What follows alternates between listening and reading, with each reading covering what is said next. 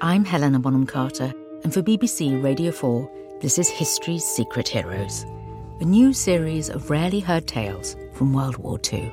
They had no idea that she was Britain's top female codebreaker. We'll hear of daring risk takers. What she was offering to do was to ski in over the high Carpathian Mountains. Of course, it was dangerous, but uh, danger was his friend. Subscribe to History's Secret Heroes wherever you get your podcasts.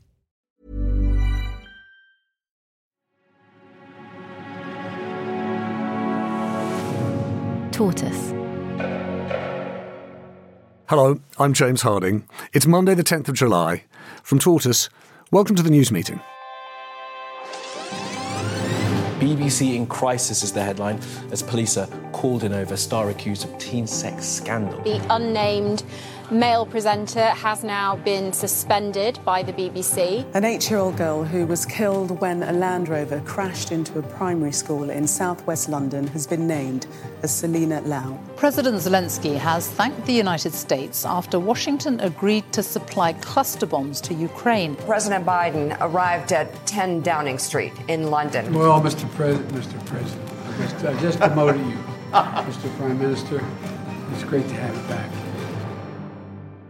I'm joined today by Liz Moseley, Will Brown, and Ceri Thomas. Welcome all. Hello. Hello. Hello there. Um, you're each going to pitch a story from over the weekend that you think is important, perhaps the most important, and then we're going to try and figure out where they're headed this week. And as I'm the editor, I'll try and decide at the end which one should lead the news. Let's start with long story short.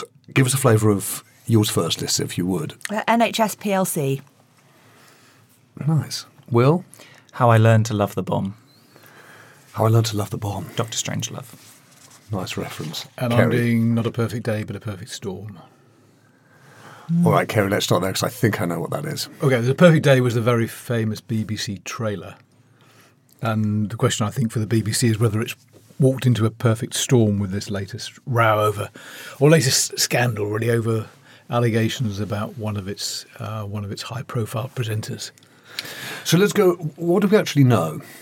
Well, actually, that, one of the interesting things, and one of the reasons actually I was reticent about um, pitching the story is because we don't know a tremendous amount. And what we do know comes from one place, which is the mother of the young person who has made these allegations. So, what we know is that on May the 19th this year, so six, what is that, six, six or seven weeks ago, um, the mother of a young person went to the BBC, claims to have gone to the BBC and asked that one of their senior presenters, um, by all accounts from the BBC, quite a quite a high profile person, stop sending her son or daughter cash. That was the that was the initial that was the initial ask from the mother, as far as she's told us. Then I think things seemed to go quiet for a while. So then things burst out into the open on Saturday morning when the Sun runs this story about a high profile presenter and allegations that he had solicited uh, sexually explicit photographs from a young person, starting when that young person was 17. Again, we've only got the mother's word for that and continuing for three years until now when the young person is apparently 20. Uh, But I think in the end, the reason I think it's worth it's worth pitching as a story is because we don't know yet where this will sit in the sort of panoply of BBC scandals over the years. But I do think we know enough already to say that the conditions are right for it to be a pretty big one. Because? Well, I think be- so. I think most BBC scandals come down to this question of whose side whose side are you on? BBC. In the end, does the BBC prioritise the interests of the institution and its presenter, or does it prioritise the interests of the person who came to make the complaint or the victim, whatever we end up calling this person? Um, and I think the answer to that question in the end will determine whether the people think the BBC played this well or badly. And that seems to be at the moment, again, we don't know enough, but it seems a fairly open, open question. The other question, the other sort of condition, I think, is the, speed of the political response. So you had Lucy Frazer, the culture secretary, yesterday, in a way that it was hard to see as anything beyond just political weighing into this row, insisting on a sort of public publicly acknowledged meeting with Tim Davie, the BBC Director General. So the politics has heated up quite hard and quite quite, quite hot and quite early. That's always a, a factor in how these things play out. And then finally, I think the question whether the BBC is behind this story or ahead of it. Um, traditionally, the BBC seems to get itself behind the curve on these stories. Seems very much to have done that again. So, so that it's it's desperately now trying to play catch up with the thing, but it feels vulnerable because of that. That it's um, that it's it's lost control of the. It, it doesn't look in, in good order. It doesn't look as if it's been proactive. It's left room for people to criticise it for the speed of its response, given the gravity of the allegations. So there's a temptation here for us, the two of us, ex BBC employees, to do that thing, which is get deep in the weeds of BBCology. Forgive me, Liz. Well, we're going to indulge that temptation because I think that I think it is a really interesting story, and yet I'm not sure it's the story that it's cracked up to be, because one the BBC and particularly people in the limelight receive an enormous number of complaints, criticisms, and sometimes, you know, personal attacks, sometimes threatening attacks. So there's a, whole welter of information the BBC is going to be trying to navigate in trying to get to the bottom of which of these accusations, which of these allegations is true. So there's something in that May 19th to the beginning of July that that might sit in that thicket. There's another issue, which is how much is this a personal um, crisis, i.e., one individual who's made some terrible decisions, and we should say potentially criminal decisions, because hmm. soliciting this this kind of imagery from a 17 year old, someone under 18, is criminal. But whether it speaks to something much broader in the BBC, I'm not sure at all whether it does that. It may signal kind of incompetence in communication. I thought some of the statements over the weekend were really cack-handed. Who announces that you're following your protocols in 2023? That doesn't seem to reassure anyone. But I guess the thing that I just wanted to tuck into, Ceri, is you and I both think we know who this person is. Pretty much everyone putting out the Today programme of the BBC thinks they know who this person is. Obviously, the people at The Sun know who the person is.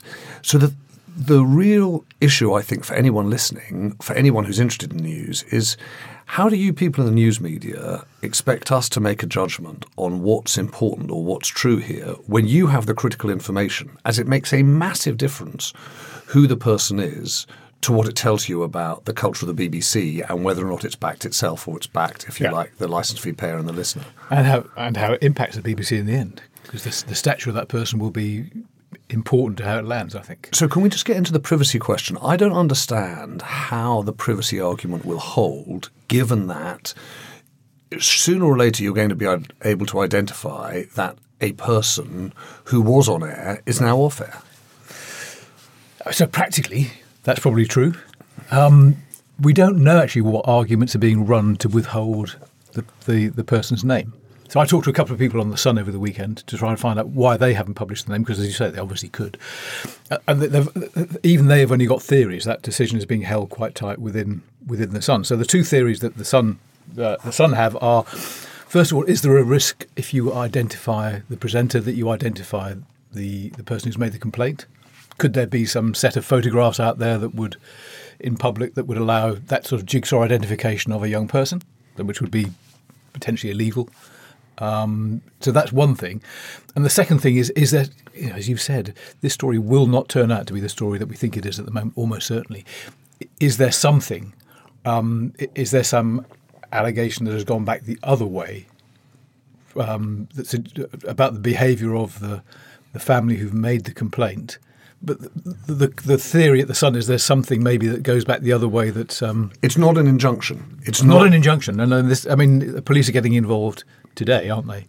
No, but it could still be an injunction by the presenter against publication. No one, no one has mentioned uh, an injunction. So I think on the, on the privacy question, um, I, I think it, it it's starting to crumble. Um, as you say, it seems really unlikely to hold. But even once, even once it has ac- actually practically crumbled, I suspect the way things are looking, both the BBC and the Sun may well hold to their position if they've taken it for reasons that, that have to do with particular identification. Liz, what do you think? Why did the Sun sit on the story for seven weeks? Well, we don't know when they had it. Oh, I so we know the, we Oh, know see what you mean. we know the Then May Day. family went to the BBC on May the 19th. we don't know when they went to the Sun. It will okay, be a- interesting. it'll be a while after May Right, the right. 19th, I assume. Okay. Um, you would take a while. Yeah. My main thought about this, observing over the weekend, uh, is a sort of "Ugh, what have we become? I just felt the sort of response on social media, you know, people posting that popcorn eating I- I- image, uh, and you know, What was that? are Sorry, I didn't them-. Oh, you know, just the, the, the joke of when, when a scandal's about to play out, there's a meme of someone sitting on their sofa eating popcorn, which is like, let's watch this car out. crash This happen kind of thing. Yeah. Um, and I really felt for the BBC presenters whose names were in, immediately thrown out into the public domain, who then had to come out and say, it's nothing to do with me. You just think, oh, this is a really unpleasant, horrible scenario. And um, because of what we've all experienced, in the last 10, 20 years with high profile men, you know, most recently Philip Schofield, you know, we, we sort of, there's a pattern now, there's an established rhythm to these stories, and everybody's expecting this one to follow that same rhythm. But to your point, Ceri, we just have no idea if it is going to follow that rhythm or where it's going to go. It's interesting you mentioned Philip Schofield because I think there are two things in this story that, if you like, bubble around in the back of the BBC brain that make it really difficult. One is very recent. The prominence with which BBC News covered Philip Schofield. Yeah. So it's not in a position to say this is an individual crisis which may or may not have been handled well by BBC HR, but doesn't speak to anything more broadly in BBC culture because they've spent the better part of a month reporting Philip Schofield as though it's a very significant commentary on the culture at ITV. And the other, of course, is Jimmy Savile. Mm. And Jimmy Savile was not only horrendous in itself, but a commentary on the way in which the BBC handled quote unquote talent, the people on air. And so you can see the BBC getting back into exactly the same playbook, some good, some bad, some formal language, some people recusing themselves from oversight of programmes, which was really problematic then. And of course, for Tim Davie, the Director General, you know, he must be thinking, I've seen this. I've been a part of this. He was the one who was whistled in to be acting DG after George Entwistle uh, had to resign over the Jimmy Savile scandal. So there is so much echo here. Um, and yet, it may not be a story that has any of the echoes or or, or quite the same um, I- impact on the public's understanding of the BBC, except for the fact that if the person involved is a very prominent presenter, then there are images that are, if you like, in the life of the minds of the country that change when the perception of that person changes too. Yeah, uh, I mean, it's funny living through these things at the BBC. I remember living there through the through the Savile episode, mm. and you you know you, you've been at the BBC a long time. You have an impression of the solidity of the place, and then suddenly it's just mm. wobbling all over the place. It's, it becomes an immensely kind of twitchy, unreliable, nervous kind of organisation. And the same, I imagine, the same kind of thing will be will be happening now as they try to figure out the answer to those questions, James. And the thing I think that's exposed too, which we should be honest about, is there are deep critics of the BBC in Fleet Street. When I read the coverage over the weekend, it was amazing how, if you like, an individual uh, failure, potentially moral, cer- by the looks of things, moral failure, but certainly and potentially criminal failure, was played into what's the future of the license fee, what's the future of the funding, what's the future of public trust. And that happens in the press, it happens amongst politicians, and also what's interesting amongst members of staff, there's such distrust of management, you know. You know, I've been on the end of it, uh, distrust of me, but distrust of other management, th- that actually people turn on the BBC itself and it becomes a story about how it manages the crisis rather than what the crisis itself means. And people, are, pe- you know, uh, people have been garnishing their prurience with all kinds of things to make it look more attractive over the weekend. But no one's really made a convincing case yet for how this fundamentally damages the BBC on the basis of what we know yet. You know, it may get there, as you say, because of the handling and, and because, the, particularly if they get on the wrong side of the whose side are you on, presenter or victim in this. But but so far, I think it's been pretty thin stuff. I mean, Ceri, before we finish on this, where do you think it goes this week? Run us through how you think it plays out. I mean, the criticism of the BBC largely at the moment is about the speed of its response. And so I think um, I'm not convinced we are going to find out the identity of the presenter. I think it's you say the things seem. Ever? Well, no, I think in the end, of course. Oh. In the end, of course, but I, but I don't know if that's going to happen soon. Um, so honestly, I don't know where it goes. Um, Ju- just, I can't understand how you're not going to find out the identity of the presenter because the pressure. The, the, there- there are obviously the classic competing interests here, right, between pri- privacy and the public interest. In this case, you've got a third interest, which is the security of other presenters.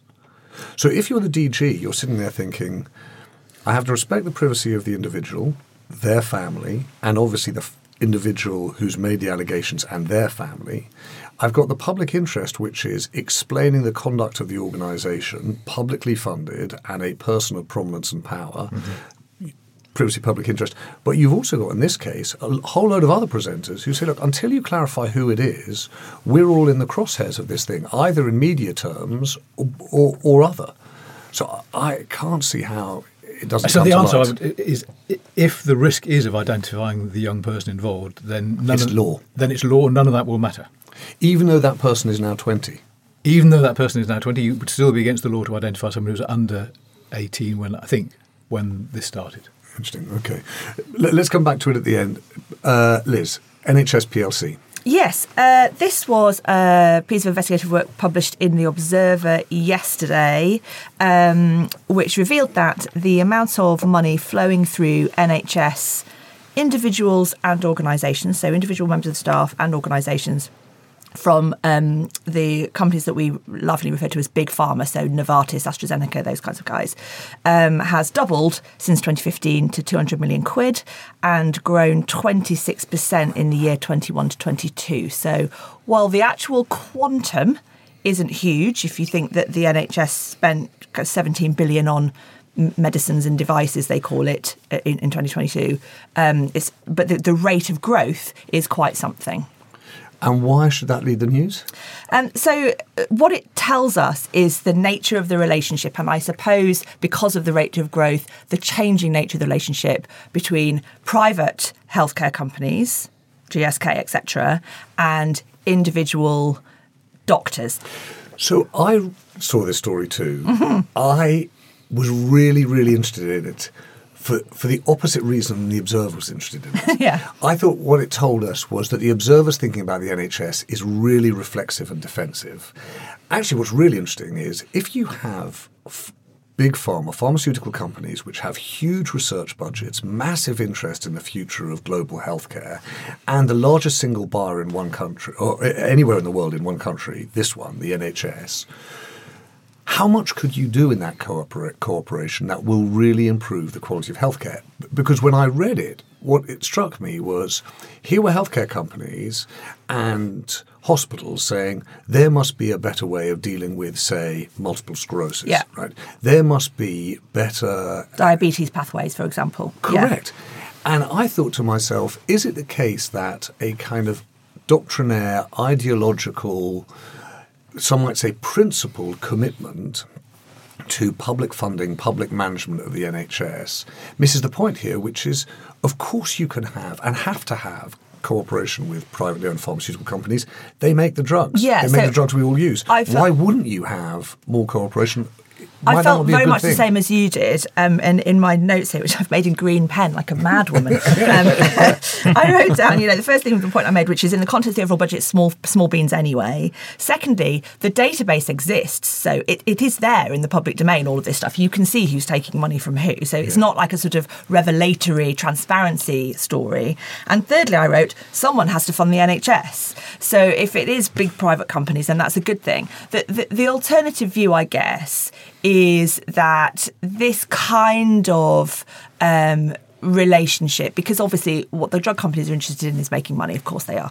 Um, the smoking gun, if there is one that I could sort of try and piece out of the, the coverage, was this brochure from a consultancy that works alongside that kind of, you know, it sort of wrangles the deals between the protect- practitioners and the companies, um, has this sentence in it um, capacity busting programs. So obviously you've got a long waiting list of people, everyone's got diabetes, what are you going to do about it? Capacity busting programs may represent the single biggest opportunity to increase sales quickly. And so in there, you get a sense of what we want to do is flog our drugs, Eli Lilly, trying to get their um, uh, competitor drug to Wegovy, you know, the diabetes drug that uh, everyone's been talking about. Um, they're trying to get theirs approved. And this is I was just speaking to a colleague upstairs. This is it, it, smells a bit like what happened with the Sacklers in the begin in the early days.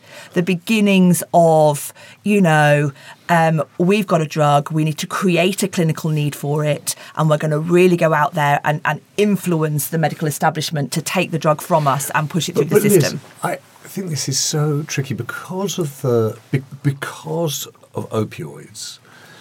That's the lens through which most people see marketing of drugs. Mm-hmm. The reality is is that the line is so blurred between exploitative marketing, right, and the introduction of fundamental changes in care that have to be explained, um, introduced, socialized with doctors. Otherwise, the risk is, on the other side, that doctors are sitting there sticking with old practices which might not have good outcomes. I, mean, I, Ceri, what do you think of all this? Well, I, I read the story and it was interested, and, and you, you, definitely do read it with the sort of OxyContin ghost yeah. haunting your haunting your mind. Um, I I'm, I thought in the end it was a story of huge amounts of smoke and no fire at all. Mm-hmm. um, yeah, that was certainly that was certainly the case. Um, I'm broadly. I mean, there are going to be relationships between the NHS and these big drug companies. Totally. Um, I'm not totally convinced that transparency is always used in a way that makes it the answer. And I was a little bit surprised at some of the relationships with the with the sort of doctors at, at lower level, the GPs. It's interesting the, to know that Big Pharma pays some staff salaries in the NHS. That was an interesting detail. If they were working on joint projects that sort together. thing, yeah. But it seems to me as though we've so long been told to worry about privatisation by the back door. Mm-hmm. I think what we're witnessing is mass privatisation by next door, i.e., individuals and companies saying you can have private healthcare. You know, you don't need to step into the NHS building, step into this building. Mm. And the challenge for the NHS, or you might say the opportunity for the NHS, is to say, look, there are larger and larger numbers of people moving to get private healthcare. The question is, how do we provide the best service with the resources we've got? And, Will, what do you think of all of this? I, agree with you. I think that's the sort of story I'd like to, to focus on. I mean, just from personal experiences coming home to the UK, I've had a close family relative who has been uh, in desperate need of uh, a, a, particular assessment, a dementia assessment, Alzheimer's assessment, and it took basically two years to get that done. Sorry. Um, so, so it, I very much, I kind of, and in the end, we decided to go private on certain things because it was just too long for that for those waiting queues. So, I, I mean, if we're going to be looking at um, kind of I, I, would love to read a, a, deep dive on this kind of like how lots of people are kind of edging more towards the private sector. It's so interesting, though, isn't it, Liz? NHS coverage in the UK. I mean, we're really going through it today, aren't we? Yeah. BBC, NHS, these kind of cauldrons of British angst that we can't figure out what to do about them, and we know we or certainly don't want to mm-hmm. live without them. Mm-hmm. No, I mean the cauldron of values, isn't it? Really, those two those two institutions more than any other in this country, the NHS and the BBC, are sort of cauldrons of where we think British values reside, and that's why it's so tricky, isn't it? Because this was As- a value, this was sort of values based piece of, piece of, writing, wasn't it? And, and it, it, totally was a, a values based piece of writing. And I and I we've talked before, I think, on this podcast about how the sort of characterization of the NHS as angels and big pharma as bad guys, it really doesn't help anyone. The NHS is quite a shitty employer, so excuse my language, you know. and I would like to read a lot more about that because the organisation, on some level, doesn't work. I suspect we're going to come back to it. Hopefully, we're going to come back to it at some point with one of those pieces that helps us see things a little more clearly. Let's take a moment, and then we'll I'm going to come to your story. Cool fact a crocodile can't stick out its tongue. Also, you can get health insurance for a month or just under a year in some states. United Healthcare short term insurance plans, underwritten by Golden Rule Insurance Company, offer flexible, budget friendly coverage for you. Learn more at uh1.com. It's that time of the year. Your vacation is coming up. You can already hear the beach waves, feel the warm breeze, relax, and think about work. You really, really want it all to work out while you're away. Monday.com gives you and the team that peace of mind. When all work is on one platform and everyone's in sync, things just flow wherever you are. Tap the banner to go to Monday.com.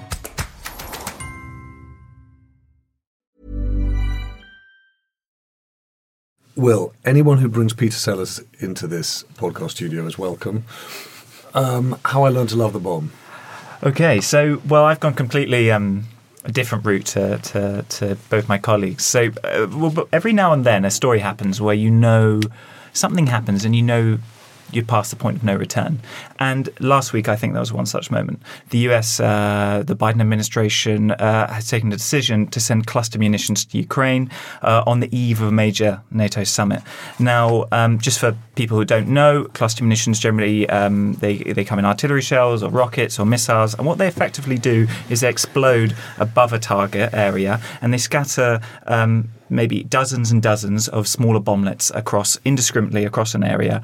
Um, they were first kind of developed in the Second World War, but they um, they're basically incredibly good at wiping out infantry movements, uh, attacking entrenched positions. You don't need to get a direct hit with an artillery shell. You can just kind of shoot in the air and hope you get everything.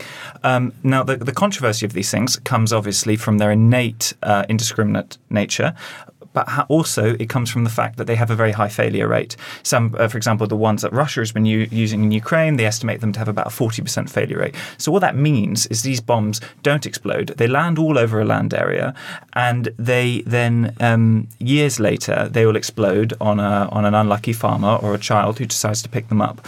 And so we've been moving in, in the international community away from such weapons. We've we've um, we've there's been slow and painful progress towards uh, eliminating weapons weapons of mass destruction, uh, chemical, biological weapons. Uh, just this week, America also announced that um, it disarmed its entire uh, chemical weapons arsenal, uh, which is a, a, victory of humanity in, in, in many respects. But at the same time, they're sending these cluster munitions to Ukraine.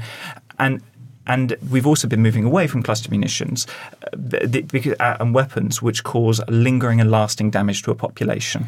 What's the international legal position on cluster bombs? So there is a in 2008 there was a treaty and it's signed by I think 123 countries, including the UK and most member states of the of the EU, um, which which prohibits the, uh, any involvement, their use, and any involvement in the production of them.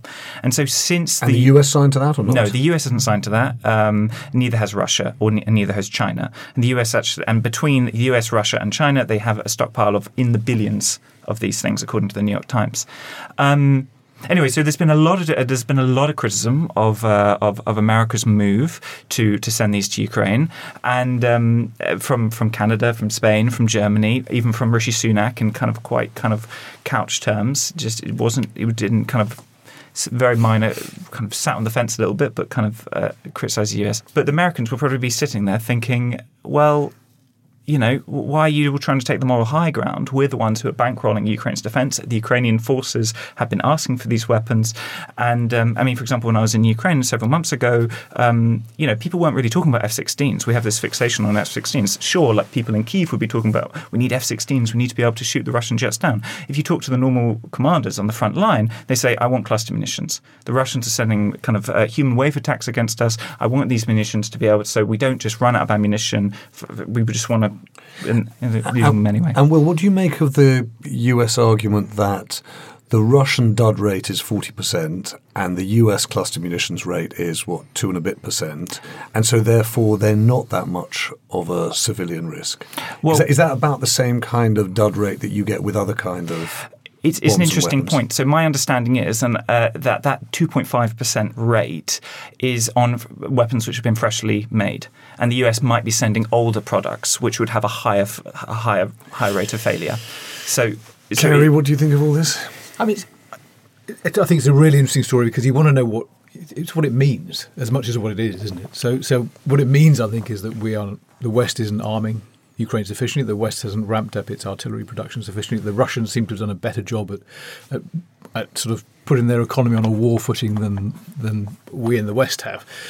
So in a sense, it's a sign of it's a really interesting sign of it's being sort of interpreted as a kind of moral failure, but actually it's a practical failure to to, to do what we need to do. So I didn't know that the Ukrainians were, were specifically asking for cluster munitions. That's the reason Biden has sent them over, is because they've just got a ton of them lying around, isn't it? That, that actually these are available, they're there immediately, they are effective. And I've read, like you have, that the failure rate may be more like 14% rather than rather than two and a bit. So uh, And, and it is noteworthy to say that a lot of these weapons, which have ended up in Ukraine, it's actually set, it's cheaper for, for, for, for the West to send their kind of their old expiring weapons to Ukraine than it is for them to deactivate them. Liz, what do you think? I'm not sure I've got anything useful to add to this story. I think talking about the morality of war is not something you do on the front page of a newspaper, although it's interesting and important to think about. And if it is or isn't right to arm the Ukrainians with the weaponry that they think is going to make the biggest difference, I'm just glad it's not me that makes that call. There, there is an interesting uh, issue here, which is separate from the cluster munitions, which is th- what's happening in Vilnius at this NATO summit and the extent to which the West talks about solidarity and being brought together by the war in Ukraine, and yet the bickering over Swedish membership, uh, Turkey wanting uh, more aircraft.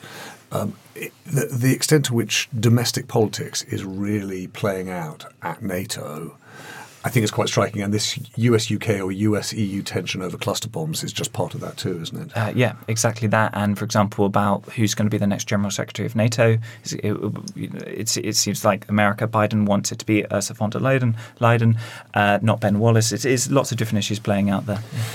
All right, let's have a go at trying to work out at the start of this week what leads the news.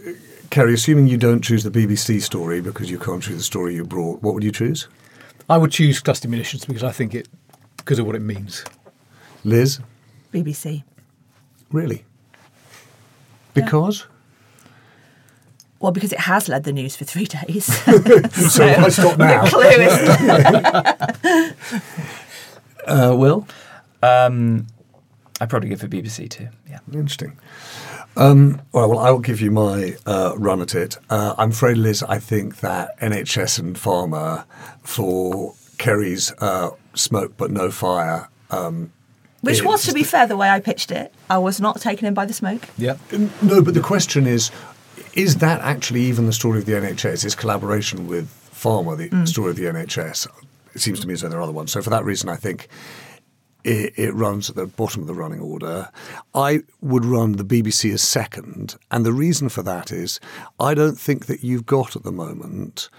Even knowing what we know, a story that cuts to the heart of um, the structure and culture of an organisation. And if anything, when I thought about it over the weekend, I thought this is one of those moments where you want to stand back and say, look at the importance of the BBC, look at what it contributes nationally and internationally, and let's not get ourselves derailed by the conduct of one person or even a team of pe- people who were supposed to investigate. That's not to say this person hasn't done the wrong thing if all the allegations are true. It's not to say that the BBC has managed it as, you know, quickly and competently as you would like, but it is likely to obscure the story about an organisation that is about so much more than that. So it's one of those moments where actually I think you need to be reminded about the value of the BBC and you don't need to join the kind of raucous choir that's, you know, uh, baying at the BBC. But more than anything, I think this cluster munition story is hugely important and hugely important for reasons I think that should make us really uncomfortable. One, on the actual facts on the ground, the prospect that of another war leaving a whole detritus behind that is uh, deadly and ends, ends up killing people for years to come that have nothing to do and are I hope in time recovering from a war. Second, because this tension between the e- US and the EU, these fissures in the West over how best to arm Ukraine, keep coming back. And it seems to me they keep coming back because the West is not doing practically what it is doing rhetorically, which is arming Ukraine sufficiently to push back Russia. I thought your point, Will, about the fact that we f- are fascinated by F 16s and air power, but on the ground, people want to defend waves of infantry. That's really significant. I understand the practicality of it, but the reality is that what's happened is that the West has tried to take a position that distinguishes itself from Russia. One of those distinctions was that Russia was using deadly cluster munitions and the West decried it. Now we're being drawn in. And I think it gets back to that old military thing, which is clout don't dribble. If you want to go in and win a war, you have to have the military capability to do it. And until you, Ukraine does, we're going to keep on being drawn into these, uh, you know, ethical problems as well as kind of practical problems. So, for that reason, I think cluster munitions leads. Uh, Monday, 10th of July, cluster munitions, BBC, NHS, and Big Pharma. That would be my running order. Thank you, Ceri. Thank you, Liz. Thank you, Will, for joining us. Thank you. Uh, for listening. We'll be back at the end of the week uh, with a news meeting on Friday that tries to make sense of the week that was. But for now, have a very good week. Thanks so much for listening. Tortoise.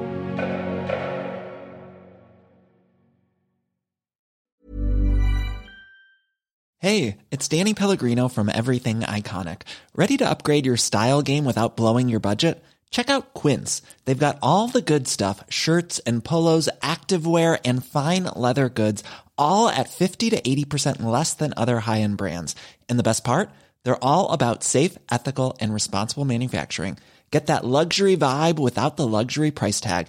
Hit up quince.com slash upgrade for free shipping and 365 day returns on your next order. That's quince.com slash upgrade. Hi, I'm Daniel, founder of Pretty Litter. Cats and cat owners deserve better than any old fashioned litter. That's why I teamed up with scientists and veterinarians to create Pretty Litter. Its innovative crystal formula has superior odor control and weighs up to 80% less than clay litter. Pretty Litter even monitors health by changing colors to help detect early signs of potential illness. It's the world's smartest kitty litter.